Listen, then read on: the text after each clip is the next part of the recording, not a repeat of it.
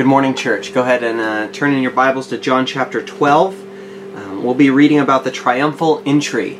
Even though it's not Easter season, um, we're coming to this passage in our verse by verse study through John. Um, and you know we, we've studied this passage before. We really we study this passage every year, usually from Matthew, Mark, or Luke.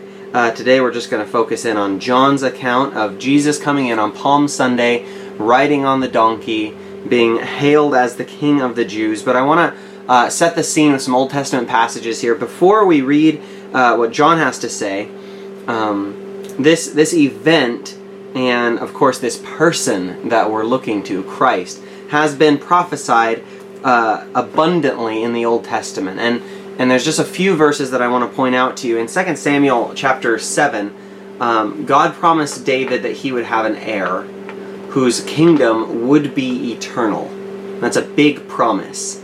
Uh, we read about this a few months back in our, our midweek study in 2 Samuel 7, verse 16. It says, In your house and your kingdom shall be established forever before you. Your throne shall be established forever. That's a big promise. And the Jews were sure to get it in writing, so it's in our Bibles now, and we call it the Davidic covenant. Uh, God promised David an heir that would be the Messiah, uh, who would be king. And in Jesus' life, he is called the Son of David, um, many places. And, and that's what this is talking about. Now, uh, around Christmas time, it's not Christmas time either, still October, don't even think about Christmas yet.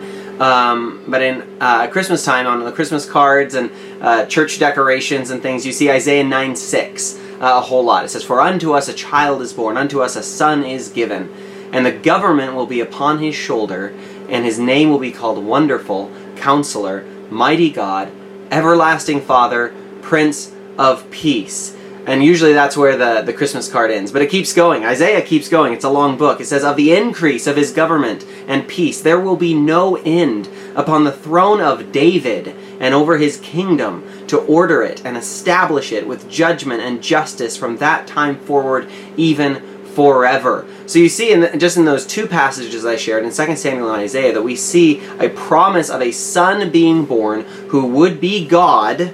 Isaiah was clear about that. His name will be Mighty God.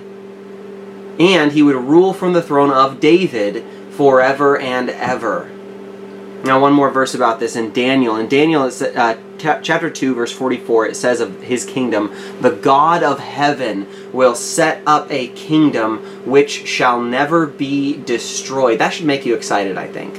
Uh, this kind of thing is, is all over the Old Testament. It's kind of a big deal for the Old Testament saints to be looking for a king who would be the son of David. And so we come to this passage in John chapter 12, and a whole lot of people are saying, The king has come. The king has come. Everything that we have hoped for is now here in this person of Jesus of Nazareth. And it's a beautiful thing. So let's read it. John chapter 12, uh, verse 12 says, The next day, I had to put something up there. The next day, a great multitude that had come to the feast, when they heard that Jesus was coming to Jerusalem, took branches of palm trees and went out to meet him, and cried out, Hosanna! Blessed is he who comes in the name of the Lord, the King of Israel. Then Jesus, when he had found a young donkey, sat on it, as it is written, Fear not, daughter of Zion, behold, your king is coming, sitting on a donkey's colt. His disciples did not understand these things at first, but when Jesus was glorified, then they remembered that these things were written about him, and that they had done these things to him. Therefore the people who were with him when he had called Lazarus out of the tomb and raised him from the dead bore witness. For this reason the people also met him, because they heard that he had done this sign. The Pharisees, therefore, said among themselves, You see that he that you are accomplishing nothing. Look, the world has gone after him. And last, the last chapter, just a little, uh, or sorry, the last sermon in this chapter, um, we saw a scene of worship uh, with Mary uh, anointing the feet of Jesus with the expensive perfume, and we saw the enemies of worship those who ask, Is Jesus really worth it? And that's Judas. And now we have this story right here, right parallel on purpose. John wrote one and then the other, and he put them both in the same chapter. Um, and here again, we see worshipers and we see the enemies of worship who are saying this isn't worth it. Jesus isn't worth it. We have to come against this. Uh, we're not going to spend a whole lot of time on those enemies of worship because it's just too beautiful a scene to waste on Pharisees. Um, but we see Jesus is coming into Jerusalem. It's the beginning of the feast. And uh, in Jerusalem, sorry, uh, coming into Jerusalem is not just like going into the next town or, or going into any city for groceries. For Jesus, going into Jerusalem is an extremely dangerous venture. Uh, Jerusalem is dangerous. If you go back to 11, chapter 11, verse 53, um, which I'm going to try to do, it says, From that day on, they plotted to put him to death. That's the people in Jerusalem. From that day on, they plotted to put him to death. So ever since Lazarus had been raised from the dead, uh, that the death sentence that they had considered much earlier in Jesus' ministry, just to be clear. But now they are strategizing. They're putting plans into place to, for how they are going to kill Jesus. In verse 57, at the end of um, chapter 11, says, Now both the chief priests and the Pharisees had given a command that if anyone knew where he was, he should report it, that they might seize him. Okay, so if anyone sees Jesus, the order is take him and seize him. We're going to arrest him, and then we are going to find some way to kill him. That's been the plan now, and that's where Jesus is going. Um, Jerusalem has been dangerous for the people of God for a long time before. It's not included in the Gospel of John here, but in other Gospels you see Jesus's uh, emotional prayer over Jerusalem, where he says, Oh, Jerusalem, Jerusalem, the city who stones the prophets and kills those who are sent to her. And so this has happened before with the other ones that the Lord has sent, and now that he has sent his son, it's going to happen again. Um, and he knew it, Jesus knew it, and uh, in, in a rare turn of events, the disciples understood this too. They don't understand a lot, but they understood that Jerusalem was dangerous. If you go back to verse 8 of 11, of chapter 11, uh, after or verse 7 it says then after this he said to the disciples let us go to judea again. The disciples said to him rabbi lately the jews sought to stone you and are you going there again?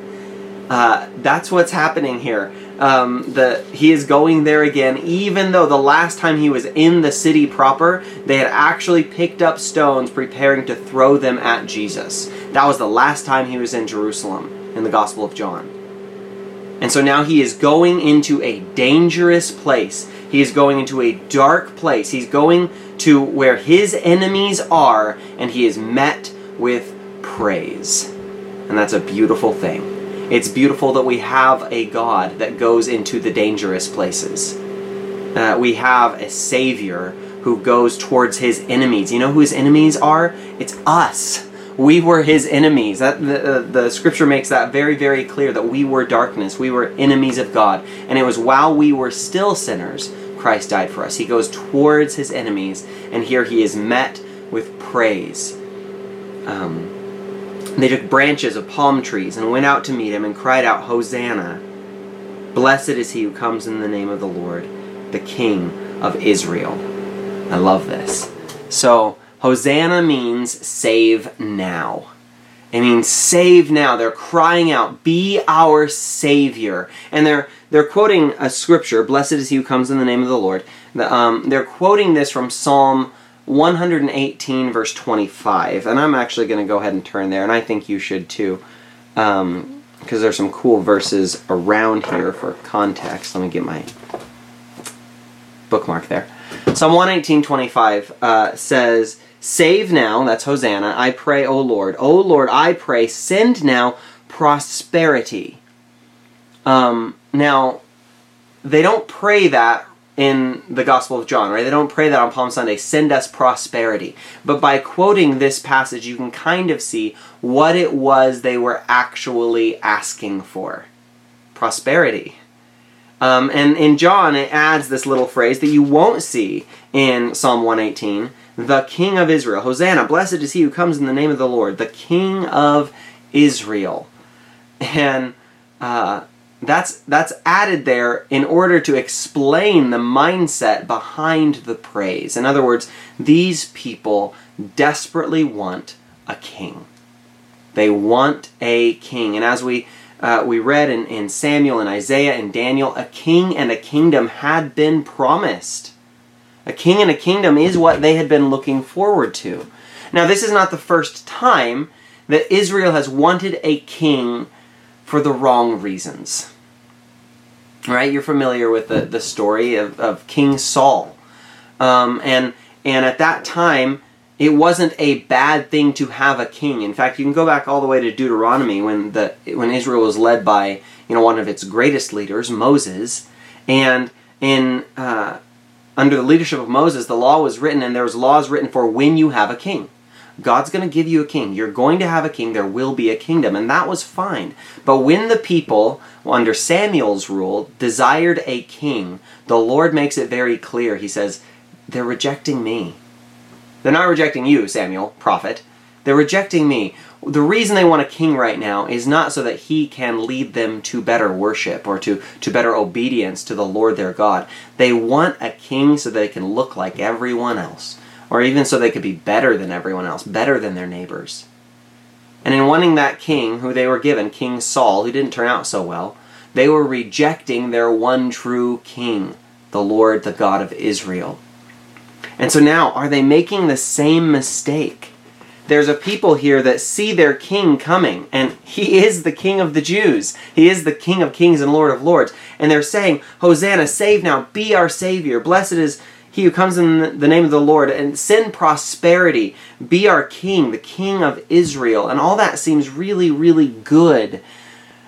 But are they making the same mistake that Israel made with Saul? I believe they are, because this crowd will reject their God too this crowd will desire a king, which isn't in itself a bad thing, but they do it with a fractured heart, with a with the wrong attitude, uh, with the wrong at um, the wrong way of worshiping the Lord their God, and and they get they almost prophesy here. They get they almost um, if they kept quoting from Psalm 118, which I already lost the place here, I got to go back to it.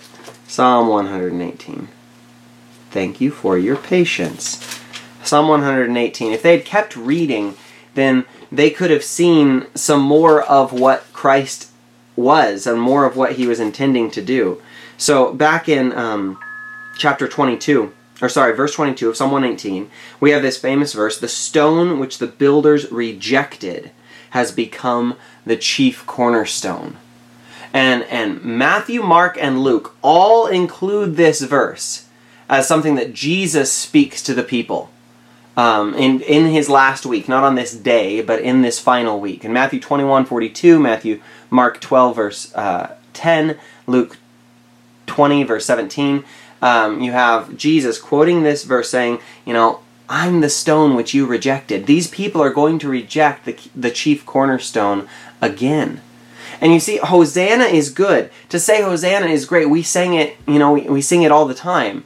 Um, to say save now, that's good. That is uh, shows our our awareness of our need for salvation and our trust in Christ and His power to save. That's wonderful. But what did they want saving from? And you have to ask yourself this what do you need saving from? And I would say if your answer, if your first answer is not simply sin, if your answer is not sin, then your priorities need shifting because sin is what we need saving from. You know, lesser saviors will save you from lesser things. If you think you need saving from other things, there are people who will who will offer you a solution, the magic pill, and and you can change your lifestyle and get good habits and eat healthy and work out more and, and balance your budget. And you can do all those, all those things and be saved from lesser problems. But the greatest problem that you face and that I face is that I am a sinner. Now you're a sinner. From birth, we are sinners. And the greatest need we have is someone to save us from our corrupt nature. And I don't think that's what the people on Palm Sunday were praying for. Again, lesser saviors will save you from lesser things, and they want a lesser savior. And you have to examine that in your heart to see is, is that what you want? Do you want a lesser Savior? And one way to check, one a couple ways to check actually, that what do you pray for? What do you pray for? Um, are you praying for things that God could provide but also could be achieved through other means? Or are you praying for holiness and intimacy with God? No one comes to the Father but by Christ, but by Jesus. And so, you know, are, are you spending time praying for things that only God can give you? Then He's a great Savior. It's a great Savior that you're praying for. Are you praying for things that, and I, I believe in praying for lost keys and things like that. Pray for those things too. Absolutely. Pray for all things the big things, the little things, and everything. But examine your heart's desires. Because if the things that you want are mostly prosperity, like in Psalm 118, if, if it's mostly you know a, a lord who can put your life in order into some sort of comfortable order where you're happy to live it, well, then you're, you're wanting a lesser Savior. And Jesus saves from so much more than that. Uh, an, another way to, to see, you know, if you want a lesser Savior, is how much your heart is bound up in issues of politics. Uh, how do you feel about our upcoming election? If you feel that one outcome will cause you peace, while another will cause, you know, just a, a bad attitude and, and turmoil and the end of the world as we know it, if that's what you believe, then you're wanting a Savior that's too small. Our Savior saves from bigger things than that. Um, this is a political passage. John chapter 12, 12 through 19, is a political passage because there are people that want a king and an earthly kingdom, and we're surrounded with people that want the same. Okay? It's an election year. Uh, it's an election week. So people want a kingdom. People are, are voicing their opinions and trying to get the kingdom that they want built on earth. And Jesus tells Pilate very clearly, My kingdom is not of this world. And I say it every every year, and, and Easter and Palm Sunday when we get to this passage. Jesus says, My kingdom is not of this world, and Christians have been trying to prove him wrong ever since. Now, this crowd can be a mirror for us. You know, they want temporal, physical, political solutions, and Jesus addresses eternal spiritual problems. You know, they they want a king. And, and, and actually, there's some other symbols here. They, they add the king of Israel to their Psalm 119 passage. And, and the palm branches there, which we just kind of skipped over there, those have significance too, actually. Palm branches had become a symbol of Jewish nationalism. Okay, this started with the Maccabees actually, but it continued uh, long after Christ's death in the revolts of 66 to 70, and then the the next Jewish revolt in the 140s, I think. Um, they, they printed palms on their coins to show that we are Israel, we're not under Rome, we are a nation unto ourselves. And so the palms here had become a symbol of national identity and national autonomy, which is something that, of course, Israel did not have at this time. They were under Rome. They were, they were an occupied territory.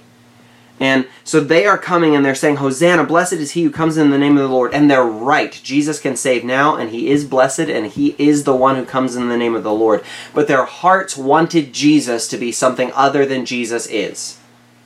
And again, this can be a mirror for us because we can go to Christ and want him to be less or other than what he is. Now, we can sanctify this Palm Sunday worship service by saying and by singing, Hosanna the right way. We say, Hosanna, save now. Save from what? Save from sin. Because that is the problem. The sin, the, the problem is sin, the solution is Jesus. So, Jesus, save us from this problem.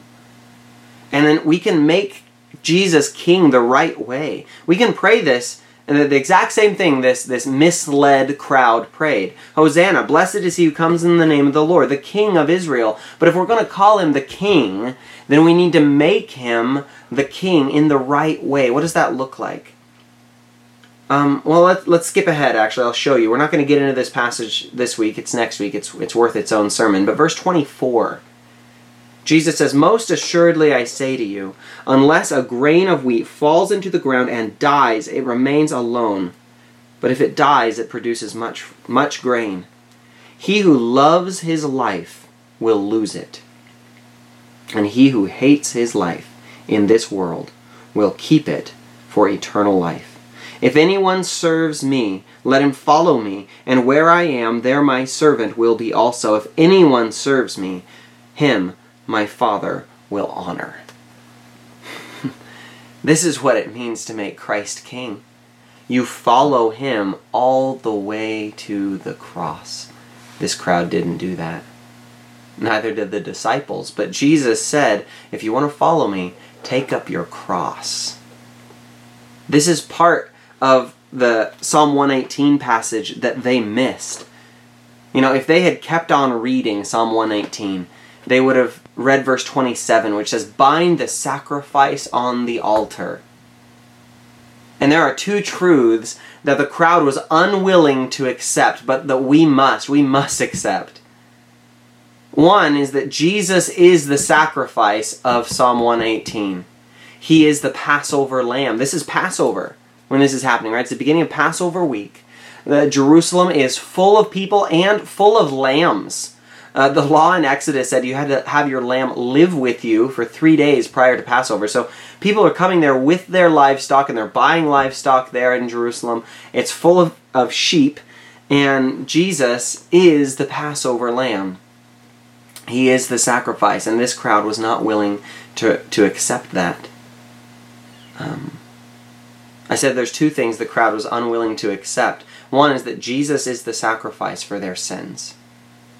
But the second truth comes after that. If you're if you're able to accept that first one, if you're able to believe that Jesus dies for sins and sinners, then you also are led to the truth that you are the sacrifice. Now there's many areas in scripture where this becomes true. What is true of Christ becomes true of us. He says, I am the light of the world. But he also says in the Sermon on the Mount, you are the light of the world right? And and here we, we know that Jesus is the sacrifice for sins. But when we realize that, we worship around that truth, in light of that truth. Romans 12.1 comes up. Uh, Romans 12.1 says, we present our bodies, or it's a command actually, present your bodies as living sacrifices. This is how you make Jesus king. You accept his sacrifice which they were unwilling to do. You think of Peter when Jesus says, I've got to go and I've got to die, I'm going to be crucified. And Peter takes him aside and says, No, Lord. I mean, that's not something you can say. We have to avoid that mistake and accept Christ's sacrifice for sins. And then you become a sacrifice, you become a seed in the ground. You follow Jesus, you take up your cross and you follow him. That's how we can sanctify this Palm Sunday worship. Let's go to verse 14. Says, Then Jesus, when he had found a young donkey, sat on it, as it is written, Fear not, daughter of Zion, behold, your king is coming, sitting on a donkey's colt. Now, um, John leaves out most of the, the story here that Matthew and Luke include, or Matthew and Mark, and um, that's where, you know, he tells the disciples to go and find. He says, You're going to find uh, a donkey and her colt they're tied up and you're going to take them and when people say what are you doing? just say the master has need of them and then i'll, I'll take care of it from there. Uh, they'll let it go and it'll be fine. John leaves that out. It just says that he found a donkey sat on it and this was done in order to fulfill this prophecy from zechariah chapter 9 verse 9 now he's riding into the city of jerusalem and that is something that kings do kings ride into cities. You think of, of uh, Caesar crossing the Rubicon, right? Now, Jesus is crossing uh, into Jerusalem for a very different reason, with a very different attitude. And this is prophesied for us here in Zechariah 9 9. Um, which is quoted in part here in, in John 12, verse 15. But it's also quoted for us, and I gotta find it here, in uh, Daniel chapter 9. And so we're obviously reading here about a royal procession. But Zechariah is not the only place where such a royal procession was prophesied. In Daniel chapter 9, verse 25, and you can turn there if you're interested, Daniel 9:25 says this, "Know therefore and understand that from the going forth of the command to restore and build Jerusalem until Messiah the Prince. There shall be seven weeks and sixty two And you stop there, although the rest of the prophecy is really interesting too. Um, but that's for another day. But this prophecy of verse 25 gives a segment of time. Uh, the verse says from that from point A, which is the going forth of the command to restore and build Jerusalem, to point B, which is the coming of Messiah the Prince, there are seven weeks and 62 weeks. The word for week really just means seven. Um, so this says that from the command to rebuild Jerusalem until Messiah the Prince comes, there it will be 69 sevens. 69 segments of time that are divisible by 7. Now, if a week in this case is 7 years, which would make sense, that puts the time distance between these two events at 483 years. And this is, had better be the most fun you've had doing math in church. Here's an interesting thing. Because we know exactly when this first thing took place, the command to restore and build Jerusalem was a historical day that is recognized as factual and accurate. You can read about it in the book of Nehemiah, uh, and we can also do math. 69, uh, uh 69 weeks of seven years apiece is 483 years. Now, if you multiply the ancient 360 day calendar uh, by 483, we get 173,880 days. I'm sure glad I did the math beforehand so I didn't have to do this, you know, live. And this is exciting, I know. Um, if you count up 173,880 days from March 14th, 445 BC, which is the date that King Artaxerxes gave the order in Nehemiah to build Jerusalem, if you count that many days from that day, you get April 6th, 32 AD. Now, I shouldn't have to tell you what happened on April 6th, 32 AD. This happened. John chapter 12 happened. Jesus rode into Jerusalem on a donkey, just like he was supposed to, and the Jews should have seen it coming. They really should have seen this coming, but they didn't. They missed it. And so did the disciples. It says, His disciples did not understand these things at first. Um, and we'll, we'll read the rest of that verse in a second. But Jesus coming in on this donkey, he was being clear. Um, he was clear in his choice of steed.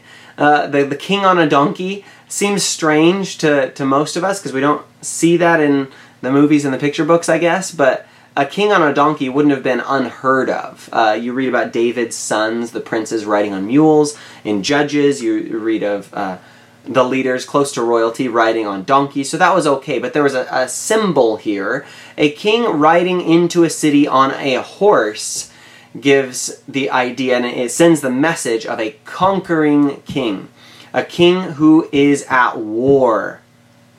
Coming in on a donkey means peace. Jesus is coming bringing salvation. Now, in Revelation 19, of course, we read about Jesus coming again on a horse. Next time Jesus comes to earth, he will be riding on a horse and he will wage war. But here, he, he comes in riding on a donkey. And this is prophesied again in Zechariah 9, verse 9. And, and the rest of Zechariah, the rest of that verse, says he's coming just and having salvation. But again, salvation from what? because they wanted salvation from Rome, right? They wanted salvation from oppression and taxes and all these things. But the king on a donkey was coming with justice and salvation. Now, those two things married together here is a really a beautiful picture because, um, of course, we know that Jesus is coming to Jerusalem to satisfy divine justice. He is coming to Jerusalem in order to have all sin punished. Now, is that what the people want? Is that what is that what this crowd wants when they say, Hosanna, come save us? No, they're assuming that everyone else is a sinner but them, and they're wrong. When you see that the king is coming to bring justice, there should be a healthy fear there. But he's bringing justice and salvation. Sinners want mercy, not justice, if they know what's good for them. But only Jesus can satisfy justice and bring salvation. There's a beautiful verse in 1 John where it says, He is just to forgive. Forgiveness from Christ is not counter to divine justice. Jesus showing mercy on sinners is not an excuse from justice. It's not putting aside justice. It is satisfying justice. And Jesus on the cross did exactly that. He satisfied the divine justice. Sin must be punished. And Christ allowed it to be punished on himself in order that he might bring salvation to those who deserve the punishment. Jesus coming riding on the donkey is is quoting in a in a visual aid kind of way, in, in a skit almost, he is quoting Zechariah 9 9, which says he's coming just and having salvation. Both of those things, justice and mercy, together in this one event. And the disciples don't understand. His disciples did not understand these things at first. But when Jesus was glorified, then they remembered that these things were written about him and that they had done these things to him. Whoops, forgot again. Let's uh, go ahead and unplug that. Forgive me, please. We read this, right? Yeah, we read verse 16. Um, the disciples did not understand. And man, that's us, isn't it? Just not understanding how little we understand. Now, when did they understand? It says when Jesus was glorified. And I think there's a lesson for us here. Um, Seek the glory of Christ if you're wanting understanding. Seek understanding here. When Jesus was glorified, then their eyes were opened, then they understood. Now, a reminder from last week Mary, the true worshiper, she understood things that all the thinkers couldn't, all the theologians, all the accountants couldn't understand. Because she spent time at the feet of Jesus and she understood that she was anointing his body for burial, even when the disciples didn't get that at all. But here it says the disciples did finally understand things when Jesus was glorified. Seek the glory of God for understanding. What will glorify Him most? That's what you should seek in order to fill yourself with the knowledge of God. Now, in verse 17, I'm just going to finish it up here. It says, Therefore, the people who were with him when he called Lazarus out of his tomb and raised him from the dead bore witness.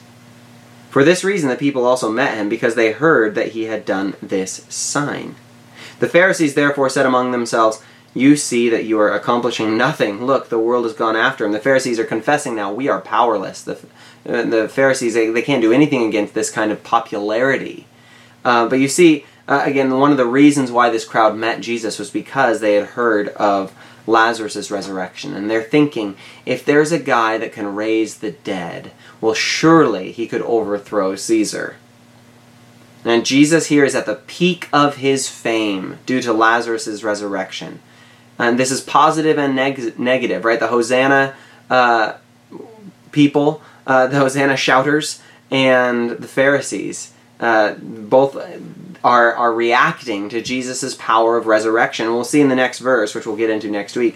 It says, Now there were certain Greeks among those who had come to worship at the feast, that Jesus is gaining international fame because of his power over the grave. And that's a really good thing. Again, there's misled people here. There's there's ignorant people here. There's there's people that don't understand all of what Jesus is bringing. And we're not judging them harshly. We're not blaming them. We are like them in so many ways. We're like the disciples that don't understand things at first, but then we do. then then he's glorified and we, we get to see it. But Jesus is is so famous here and he's so uh, welcomed because he has power over the grave. Now, shouldn't that be why he is welcomed in every tribe and every nation and every tongue today? Because he has power over the grave. It it stands to reason that this would make a person famous, and it is. The fact is, it is making Jesus famous. And this is the message that we declare to the world. Not just that he, he raised Lazarus from the dead, um, but that Christ himself has raised has been raised from the dead, and he has raised us from the dead. He still has power over the grave. And this message gets out and it makes his enemies realize they're helpless. They can't do anything against a person who has power over death. They try, they try and kill him, but really that seems to be the, the least effective solution to someone who has power over death. Jesus is coming in and he is being worshiped. He is being praised. They're praising him at, as the King of the Jews. And, and again, all of that is it's good and it's bad. It's good because it's true. He is the King of the Jews, but it's it's less than perfect because these people are wanting a political king. And they're wanting a small savior to save from small problems. And Jesus is a big savior who saves from big problems. Now, again, in Revelation 19, we see Jesus coming to earth on a white horse, and, and, he's coming to the earth in glory. And again, when Jesus is glorified, the disciples understood. And you know what? When Jesus comes again in glory, we will understand. We'll see him, and we'll know him, even as we also are known. That the veil will come, that will be lifted and we'll see and we'll understand. He'll come with all his saints, and he's coming to set planet Earth back in order. And when he comes, he's got a name written on his robe and on his thigh, and it says King of Kings and Lord of Lords. And Paul says in Titus 2 that we are waiting for our blessed hope, the appearing of the glory of our great God and Savior Jesus Christ. And as we are waiting for Christ's return, we are waiting for a king. We're still waiting for a king. This is a messed up world and it needs some solid leadership, and we can't be fooled that anything else can bring peace on earth. Jerusalem failed to see what had come to bring them peace. Let us not be guilty of thinking that we can find peace in anything less than Jesus Christ. Let us not be guilty in thinking that the world will have peace under any circumstances except submission to the Prince of Peace. Jerusalem failed to see their king when he came. And this is a common theme in the life of Christ, isn't it? At his birth, there was no room for him. But if they had known who was being born, they would have made room. There were angels praising God at his birth, but he had to be born in an animal stall.